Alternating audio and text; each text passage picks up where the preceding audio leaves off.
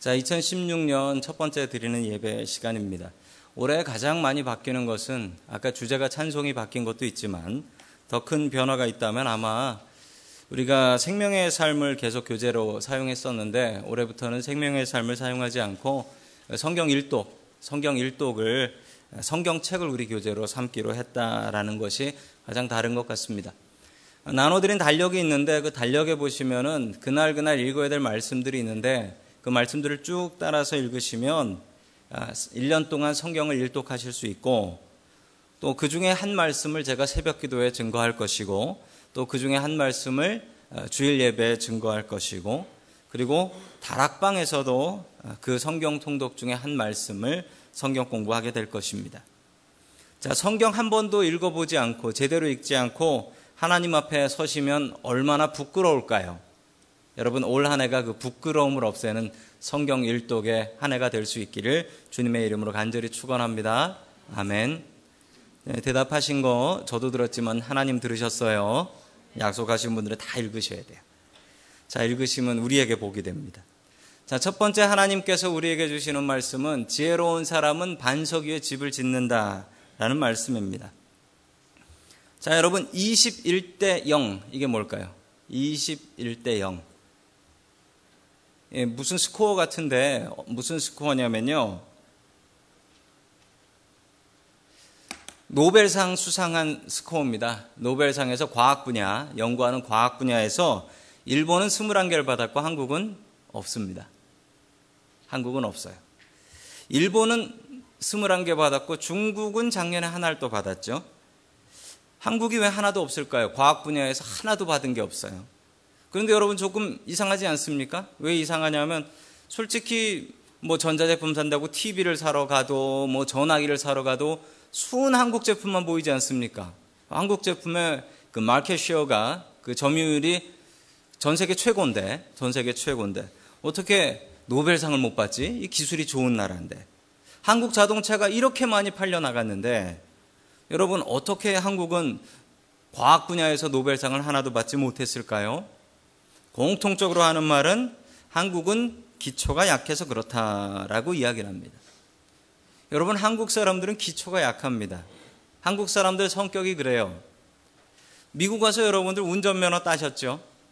운전면허 따실 때 그 면허 시험이라는 걸 봅니다. 여러분, 면허 시험 볼 때 그 운전면허 시험 보는 데서 가이드북이라는 걸 줘요. 그 가이드북 보고 시험 치신 분 계세요? 대부분 가이드북이 아니라 뭘 보고 하냐면 예상 문제집을 갖고 가서 풀어요. 그러면 그대로 나와요. 그러면 통과해요. 오히려 가이드북 보고 간 사람은 떨어지더라니까요. 그래서 가이드북을 안 봐요. 그럼 어떻게 되는 줄 아세요? 예상 문제 밖에서 나온 법은 다 위반해서 티켓 먹는 거예요. 여러분은 운전면허 빨리 패스하는 게 중요합니까? 사고 안 내고 티켓 안 내는 게 중요합니까? 이 한국 사람들 마음속에 빨리빨리, 빨리빨리 해야 된다. 그리고 뭐로 해도 그냥 서울만 가면 된다. 이런 마음이 있다라는 거예요. 얼마 전에 작년이었죠. 그 최진철 감독이 이끌었던 그 U17, 이 17세 이하 월드컵에서 우리나라가 자그마치 브라질을 이겼습니다. 브라질을 이겼어요. 아주 잘해가지고 이겼어요. 이기고 나서 선수들한테 인터뷰를 했습니다. 선수들한테 어떻게 브라질을 이겼습니까? 라고 했더니 어, 그 선수가 이렇게 얘기했습니다. 악으로 이겼습니다. 정신력으로 이겼습니다. 실력으로 이긴 게 아니에요. 어릴 때는 한국 학생들이 잘해요. 공부도 잘하고요. 축구를 해도 브라질을 이길 수 있어요. 그런데 나이 먹으면 못 이겨요. 나이 먹으면 공부로도 못 이기고 축구로도 못 이겨요. 왜 못 이길까요? 기초가 없어서 그렇답니다. 기초가 없어서. 기초를 든든히 쌓아야 이기는데 남 기초 쌓는 동안 문제 푸는 법, 쉽게 만드는 법, 이런 것만 생각하니까 기초가 없어서 진짜 고수로 올라가면 한국 사람들이 못 한다라는 거예요. 여러분 신앙생활도 마찬가지입니다. 신앙생활에도 기초가 있어야 해요. 기초가 없으면 신앙생활 무너집니다. 처음에는 야, 저 사람 참 잘 믿는다. 저 사람 참 예수 잘 믿는다. 저 사람 참 봉사 잘한다. 믿음 있는 것 같다라고 하는데 갑자기 훅 쓰러져요. 그 이유가 뭘까요? 기초가 없으면 그렇게 되는 겁니다. 믿음 생활의 기초는 무엇일까요? 하나님의 말씀입니다. 하나님의 말씀 없이 봉사해도 하나님의 말씀 없이 무엇인가 교회에서 일을 해도 여러분 그게 헛수고가 될 수 있습니다. 그 이유는 기초가 없어서. 여러분 우리의 신앙의 기초는 하나님의 말씀입니다. 말씀 위에 굳게 선 사람, 말씀을 매일매일 보고 묵상하고 말씀대로 살려고 애쓰는 사람은 시험이 오고 환란이 와도 그 시험과 환란 일종의 응용 문제잖아요. 풀어나갈 수 있습니다. 그 이유는 하나님의 말씀 위에 집을 지었기 때문에 그렇습니다. 예수님께서도 이 기초에 대해서 말씀하고 계신데요. 오늘 하나님의 말씀을 같이 보겠습니다. 마태복음 7장 24절 말씀입니다. 시작. 그러므로 내 말을 듣고 그대로 행하는 반석 위에다 슬기로운 사람과 같다고 할 것이다. 아멘. 마태복음 5장 7장, 5장부터 7장은 산상수훈이라는 별명을 가지고 있습니다. 예수님의 설교를 모아놓은 설교집이죠. 그 산상수훈의 오늘 결론 부분이 오늘 말씀입니다. 결론이니까 얼마나 중요하겠습니까? 자, 그 결론을 말씀하시는데 예수님께서는 집을 짓는 비유를 가지고 이야기를 해 주셨습니다. 왜 집을 짓는 비유일까요? 예수님께서 목수셨기 때문에 그렇습니다. 여러분, 목수는 지금 생각하면 목수가 뭐 하는 사람이죠? 목수가 이런 뭐 가구를 만들 수도 있고, 여러분 앉으신 의자를 만들 수도 있는 그런 사람들이 목수죠. 그런데 2000년 전 목수들이 주로 했던 일은 공사장에서 집 짓는 일을 했다고 합니다. 즉 예수님께서도 2000년 전 목수로서 공사장에서 집을 지으셨고 또 집 짓는 것을 많이 보시고 경험하셨던 분이셨다라는 사실입니다. 예수님께서 너무도 잘 아시는 것이 집 짓는 비유였기 때문에 예수님께서는 이 마지막 결론을 집 짓는 비유로 이야기를 하고 계시지요.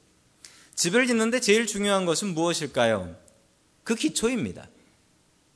얼마 전에 저희 교회 리모델링을 했지요. 리모델링을 하는데 여러분 공사하는 재료들에는 다 급 레벨이 있더라는 겁니다. 정말 비싼 재료가 있고요. 중간급 재료가 있고 싼 재료가 있어요. 예를 들어서 여기 있는 이 문들을 싼 문으로 바꾸면 어떨까요? 싼 문으로 하면. 여러분 싼 문으로 하면 어떤 일이 생기냐 하면 싼 문으로 하면 집은 무너지지 않습니다. 그냥 싸구려로 보일 뿐이죠. 그런데 여러분, 기초를 싼 거로 하면 어떻게 될까요? 그건 싸구려 집이 아니라 무너집니다. 기초는 싸게 하면 안 돼요. 집 짓는 것 한번 곰곰이 보십시오. 요즘 샌프란시스코에 집 짓는 게 많습니다. 빌딩 짓는 게 많은데, 여러분, 빌딩 짓는데 잘 보시면요. 빌딩들이 제일 많이 공들이는 게 땅 파는 거예요. 기초 쌓는 거예요. 기초 쌓는데 시간이 많이 들어요. 거의 반 정도의 시간을 기초 쌓는데 합니다. 그러고 나면 기초가 되거나 빌딩이 쭉쭉쭉쭉 올라갑니다. 무엇이 제일 중요합니까? 기초입니다. 신앙생활에도 기초가 제일 중요합니다. 여러분 믿음 생활의 제일 기초는 하나님의 말씀 보고 그 말씀대로 살아가는 것입니다. 올 한 해 동안 하나님의 말씀 열심히 읽어서 여기 계신 모든 분들이 성경 1독씩 할 수 있는 은혜 주시기를 간절히 축원합니다. 아멘. 아까보다 아멘 소리가 확 줄었어요. 아멘 하면 읽어야 되니까. 계속해서 하나님의 말씀 봅니다. 마태복음 7장 25절 말씀입니다. 시작. 비가 내리고 홍수가 나고 바람이 불어서 그 집에 들이쳤지만 무너지지 않았다. 그 집을 반석 위에 세웠기 때문이다. 아멘. 비가 나고 홍수가 나고 바람이 불어서 그 집에 들이닥쳤다. 이 세 가지가 한꺼번에 들이닥쳤다라고 이야기를 합니다. 이스라엘에 비가 옵니까? 비가 오지요. 비가 부족한 나라긴 하지만 비가 오긴 분명히 옵니다. 언제 오냐면 지금 우리가 사는 이 베이 지역하고 똑같은 똑같은 시즌에 옵니다. 즉 겨울에 비가 옵니다. 1월에 비가 제일 많이 와요. 1월에.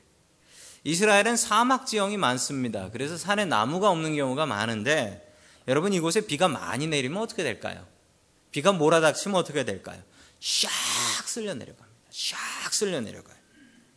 이런 곳에도 강이 있는데 이 강을 와디, 건천 와디라고 합니다. 자, 와디가 뭐냐면 뭐 이스라엘에만 있는 이스라엘의 명칭은 아니고요. 이 와디는 이 아랍 지역에 있는 그 강들을 대부분 와디라고 부릅니다. 이 와디가 뭐냐면 건조해요. 그래서 비가 오지 않을 때는 그냥 밸리, 계곡 같아요. 그런데 비가 오면 거기에 물이 넘쳐납니다. 이런 강을 와디라고 하는데 이스라엘에 비가 오면요 한꺼번에 몰아닥치면 얼마나 오는지 예루살렘에 눈 온 적도 있어요. 이 샌프란시스코는 눈 잘 안 오는데 한 번은 비가 왔는데 이제 성지 있을 때 비가 왔는데 여러분 우산이 아무 쓸모가 없더라고요. 왜 쓸모가 없냐면 바람이 너무 세가지고 비가 위에서 내려야 우산을 쓰지요. 비가 옆에서 부는데 뭐 이게 우산이 무슨 소용이 있습니까? 우산 접어 버렸습니다. 사진은 와디의 모습입니다. 그 이스라엘에는 와디 건천의 모습인데 여러분 여기다 집을 짓는다고 하면 여러분이 아무것도 모르신다면 어디 지으시겠습니까? 참 편편한 바닥에 지으시겠죠. 왜냐하면 저기는 땅에다가 나무를 박아도 쉽게 들어갑니다. 쉽게 들어가요. 당연히 저기다 지으실 겁니다. 그런데 저기 비가 오면 어떻게 되냐면 저기에 홍수가 납니다. 저기다 집을 지으면 어떻게 될까요? 집이 싹 다 쓸려 내려가 버리고 없어지죠. 공 들여서 비싸게 지은 집이 비 한 번 오면 싹 쓸려 내려가는 겁니다. 저기 언덕에 보면은 바위가 있습니다. 잘 보이시면, 보이시는 분들은 보실 거예요. 바위가 있어요. 저기다가 집을 짓고 싶은 마음이 생기십니까? 여러분 저기다가 집을 짓는다고 하면요. 여러분 저 바위에다가 일단 집을 얹어 놓고 거기다 묶어 놓긴 해야 될 거 아닙니까? 바위를 파야 되는데 여러분 그 당시 2000년 도 2000년 전 도구로 어떻게 바위를 파겠습니까? 그 바위 파는 것이 쉬운 일이겠습니까? 정말 어려운 일이지요. 여러분 그렇지만 저 바위에다 집을 지으면 저기에 홍수가 나도 비가 와도 저 집은 무너지지 않습니다. 성경은 저런 곳에 집을 지어야 무너지지 않는다라고 합니다. 그리고 그 무너지지 않는 이유가 아까 성경 말씀에 보면 그 집을 반석 위에 지은 이유다라고 합니다. 그 집 지은 사람이 똑똑해서 그렇다 이것도 아니고요. 그 집을 비싸고 좋은 재료로 지었기 때문에 혹은 집 지은 목수가 열심히 지었기 때문에 그런 게 아니고 단 한 가지 이유 반석 위에 지었기 때문이다. 누가 지은 것도 소용없어요. 얼마나 열심히 지은 것도 소용없어요. 어디다 지은 게 가장 중요해요. 여러분 그 집의 기초를 어디다 두느냐? 반석 위에 두느냐. 이것이 중요하다는 겁니다. 우리 모두는 집 짓는 사람입니다. 가정을 제대로 읽어보려고 하고 사업장을 제대로 읽어보려고 하고 공부하는 학생들은 공부를 열심히 해서 성공을 해보려고 합니다. 우리 모두는 집을 짓는 사람입니다. 우리 모두는 성공하기를 원합니다. 그러나 모두가 성공할 순 없습니다. 열심히 집 지으면 뭐랍니까? 그 집을 하나님의 말씀 위에 지어야지요. 어느 분은 어느 기초에 집을 짓고 살까라고 고민을 합니다. 그런데 여러분, 많은 사람들이 자신의 경험이나 자신의 능력이나 자신의 체력이나 자신의 건강 위에 집을 짓고 살려고 합니다. 하나님을 사모하고 그 말씀에 집을 지어야지 그 집이 오래 가는데 그 인생이 아름다운 인생인데 그렇게 살려고 하지 않고 자신의 경험과 자신의 능력과 자신의 건강을 믿고 거기 위에 집을 지으려고 하는데 여러분 아무리 똑똑한 사람도 나이 들면 집 열쇠 잃어버리고 다닙니다. 아무리 건강한 사람도 100살 넘어가면 죽습니다. 힘쓰지 못합니다. 여러분, 이런 것에다가 집을 짓고 사시겠습니까? 얼마나 열심히 집을 짓느냐가 중요한 것은 아닙니다. 잘못된 기초 위에 집을 지으면 그 수고한 인생이 그 수고가 모두 다 헛수고가 된다라고 합니다. 말씀대로 사는 인생이 가장 든든한 인생이며 살수록 후회 없는 인생이 하나님의 말씀대로 사는 인생입니다. 하나님의 말씀 위에 우리의 집을 짓고 살아가는 저와 여러분들 될 수 있기를 주님의 이름으로 간절히 축원합니다. 아멘. 계속해서 두 번째 마지막으로 하나님께서 주시는 말씀은 어리석은 사람은 모래 위에 집을 짓는다라는 말씀입니다. 1970년 한참 된 일이죠. 4월 8일에 있었던 일입니다. 서울 마포구 창천동 산 1번지 산 1번지라고 하면 산동네라는 거지요. 산 1번지에서 있었던 일인데 5층짜리 와우 아파트가 완전히 무너졌습니다. 그래서 33명이 사망을 했어요. 그런데 저 무너진 아파트 더미에 어, 밑에 보시면 판잣집이 있는데 거기서 주무시던 분도 깔리셔서 34명 총 사망을 하셨고 38명이 다치신 사건인데 마침 그 아파트 이름이 와우예요. 이게 영어로 wow 그게 아니고요. 저 산 이름이 와우산이에요. 그래서 와우 아파트인데 해외 뉴스로 나갈 때는 와우 아파트 collapse 그래서 야 아파트가 무너졌네 그래서 더 국제적으로 망신을 당했다는 그 와우 아파트 붕괴 사고 현장입니다.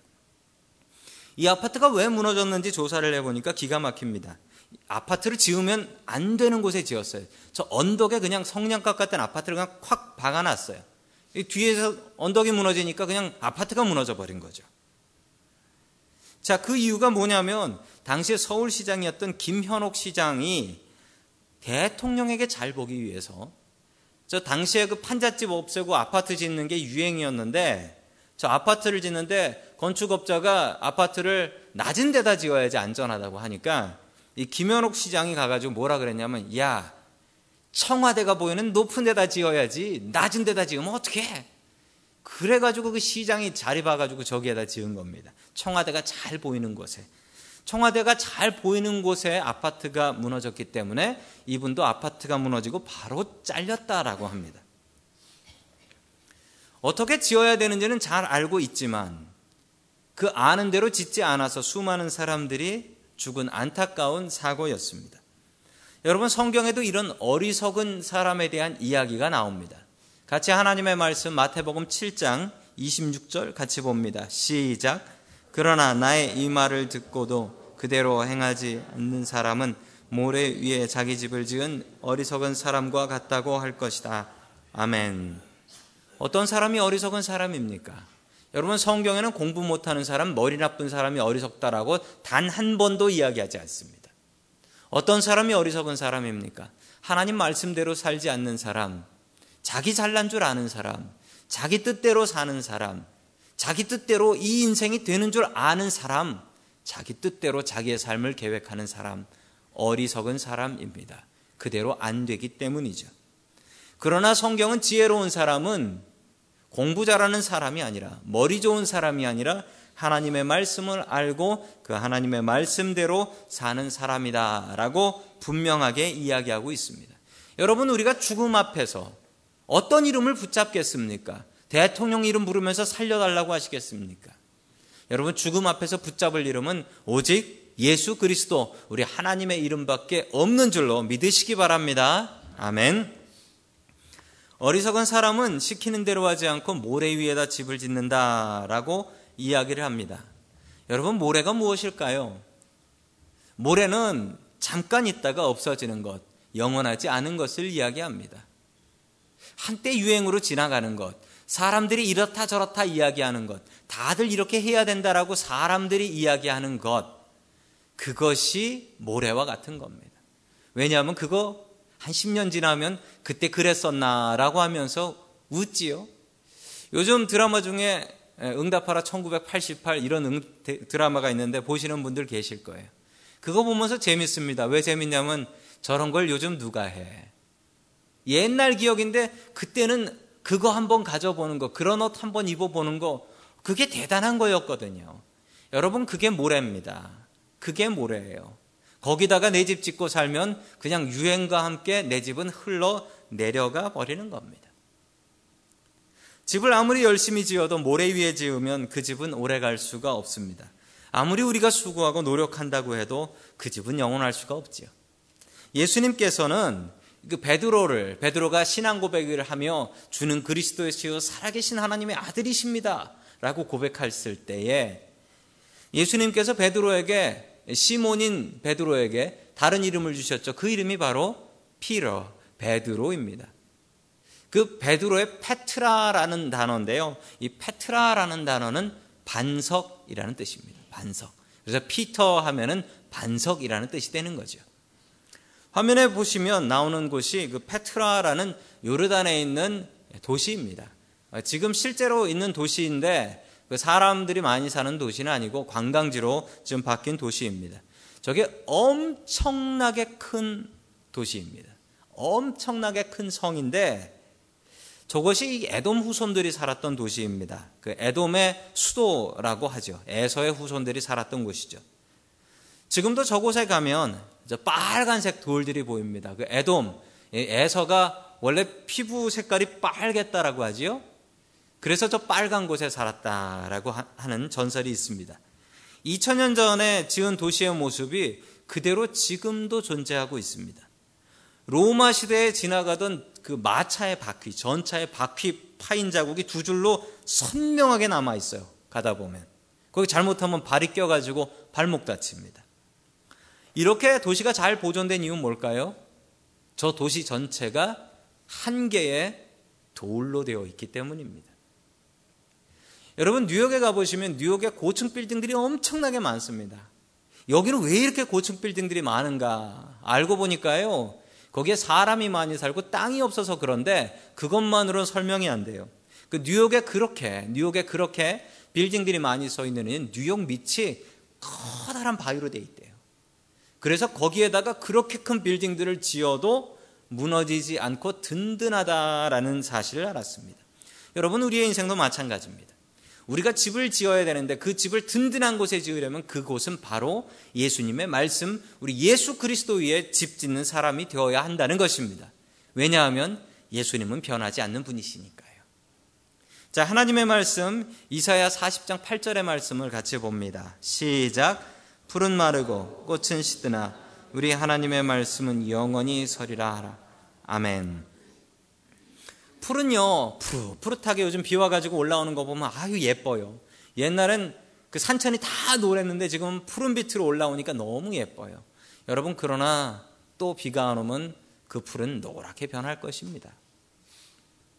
꽃이 피면 너무 예뻐요. 너무 예뻐요. 그런데 여러분, 그 꽃이 지면 꽃잎이 떨어지기 시작하면 지저분해서 끝내 치워버리든지 따서 없애버리게 될 것입니다. 여러분, 우리의 인생이 풀과 같고 꽃과 같습니다. 나이 먹잖아요, 우리도. 나이 먹잖아요. 우리의 인생도 풀과 같이 푸를 때가 있었고, 꽃과 같이 아름다울 때가 있지만, 여러분 언젠가는 시들고 비틀어질 때가 있지요? 여러분, 그러나 우리의 하나님의 말씀은 영원히 선다라는 것입니다. 하나님의 말씀은 변함이 없습니다. 오늘 부른 찬양처럼 세상 흔들리고 사람들은 변해요. 사람들 변했다고 뭐라 그럴 거 아니에요. 사람은 변하는 게 정상이에요. 그러나 하나님의 말씀은 영원히 서리라. 여러분 그 말씀을 붙잡을 수 있길 간절히 축원합니다. 아멘. 펜실베니아에 가면 아, 이런 기념관이 있습니다. Flight 93 National Memorial이라는 기념 공원이 있어요. 근데 여러분 주위를 살짝 보시면 느끼시겠지만 주위에 아무것도 없어요. 정말 아무것도 없는 시골 벌판에 이런 기념공원이 있습니다. 그것도 Flight 93? 이게 도대체 무슨 공원일까요? 자, 이 공원에 얽힌 사연을 소개해 드립니다. 2001년 9월 11일 한 비행기가 아, 뉴욕, 아, 뉴욕에 있는 Newark International Airport에서 hijack, 공중 납치되었습니다. 이 비행기는 시카고를 향한 비행기라고 방송이 되었는데 잠시 뒤에 정정 방송이 나왔습니다. 뉴요크 공항을 출발해서 어, 샌프란시스코를 향하는 유나이티드 UA 93편이 공중 납치된 것입니다. 알카에다 일당에 의해서. 자, 이 비행기가 갑자기 추락을 해서 펜실베니아에 있는 허허 벌판에 추락해서 전원이 숨진 사건. 그것을 기념하기 위해서 세워진 공원입니다. 그런데 여기서 이야기가 끝나는 것이 아닙니다. 이 비행기를 타고 가고 있었던 그 소프트웨어 세일즈맨이었던 토드 비머라는 사람이 있었어요. 토드 비머라는 사람이 이 비행기를 타고 가고 있었는데 그 갑자기 툭탁툭탁 하면서 그 아랍 사람 세 명이 조종석으로 들어가는 것을 보았습니다. 그리고 조종석이 이 테러리스트에 의해서 장악된 것을 보게 되었죠. 토드는 이 상황을 그 비행기 안에 있는 그 위성 전화, 비상 전화를 이용해서 전화를 했습니다. 뭐 자기 아내한테 전화를 할 수는 없지만 오퍼레이터한테 교환원한테는 연결이 되었어요. 시카고에 있었던 교환원과 연결이 되었는데 시카고에 있었던 교환원이 엄청난 이야기를 해줬습니다.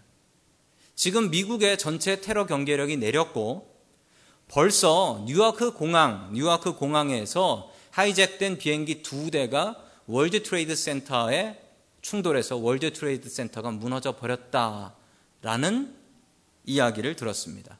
그리고 당신들의 비행기도 아마도 테러리스트들이 어떤 시설을 공격하기 위해서 자살 폭탄 테러를 할 것이다. 라는 것을 알려주었습니다. 토드는 생각했습니다. 어차피 죽을 인생이구나. 그런데 이 비행기로 다른 사람을 죽게 할 수는 없다. 이분이 독실한 크리스찬이에요. 독실한 크리스찬. 사노드에 사시는 독실한 크리스찬이었습니다.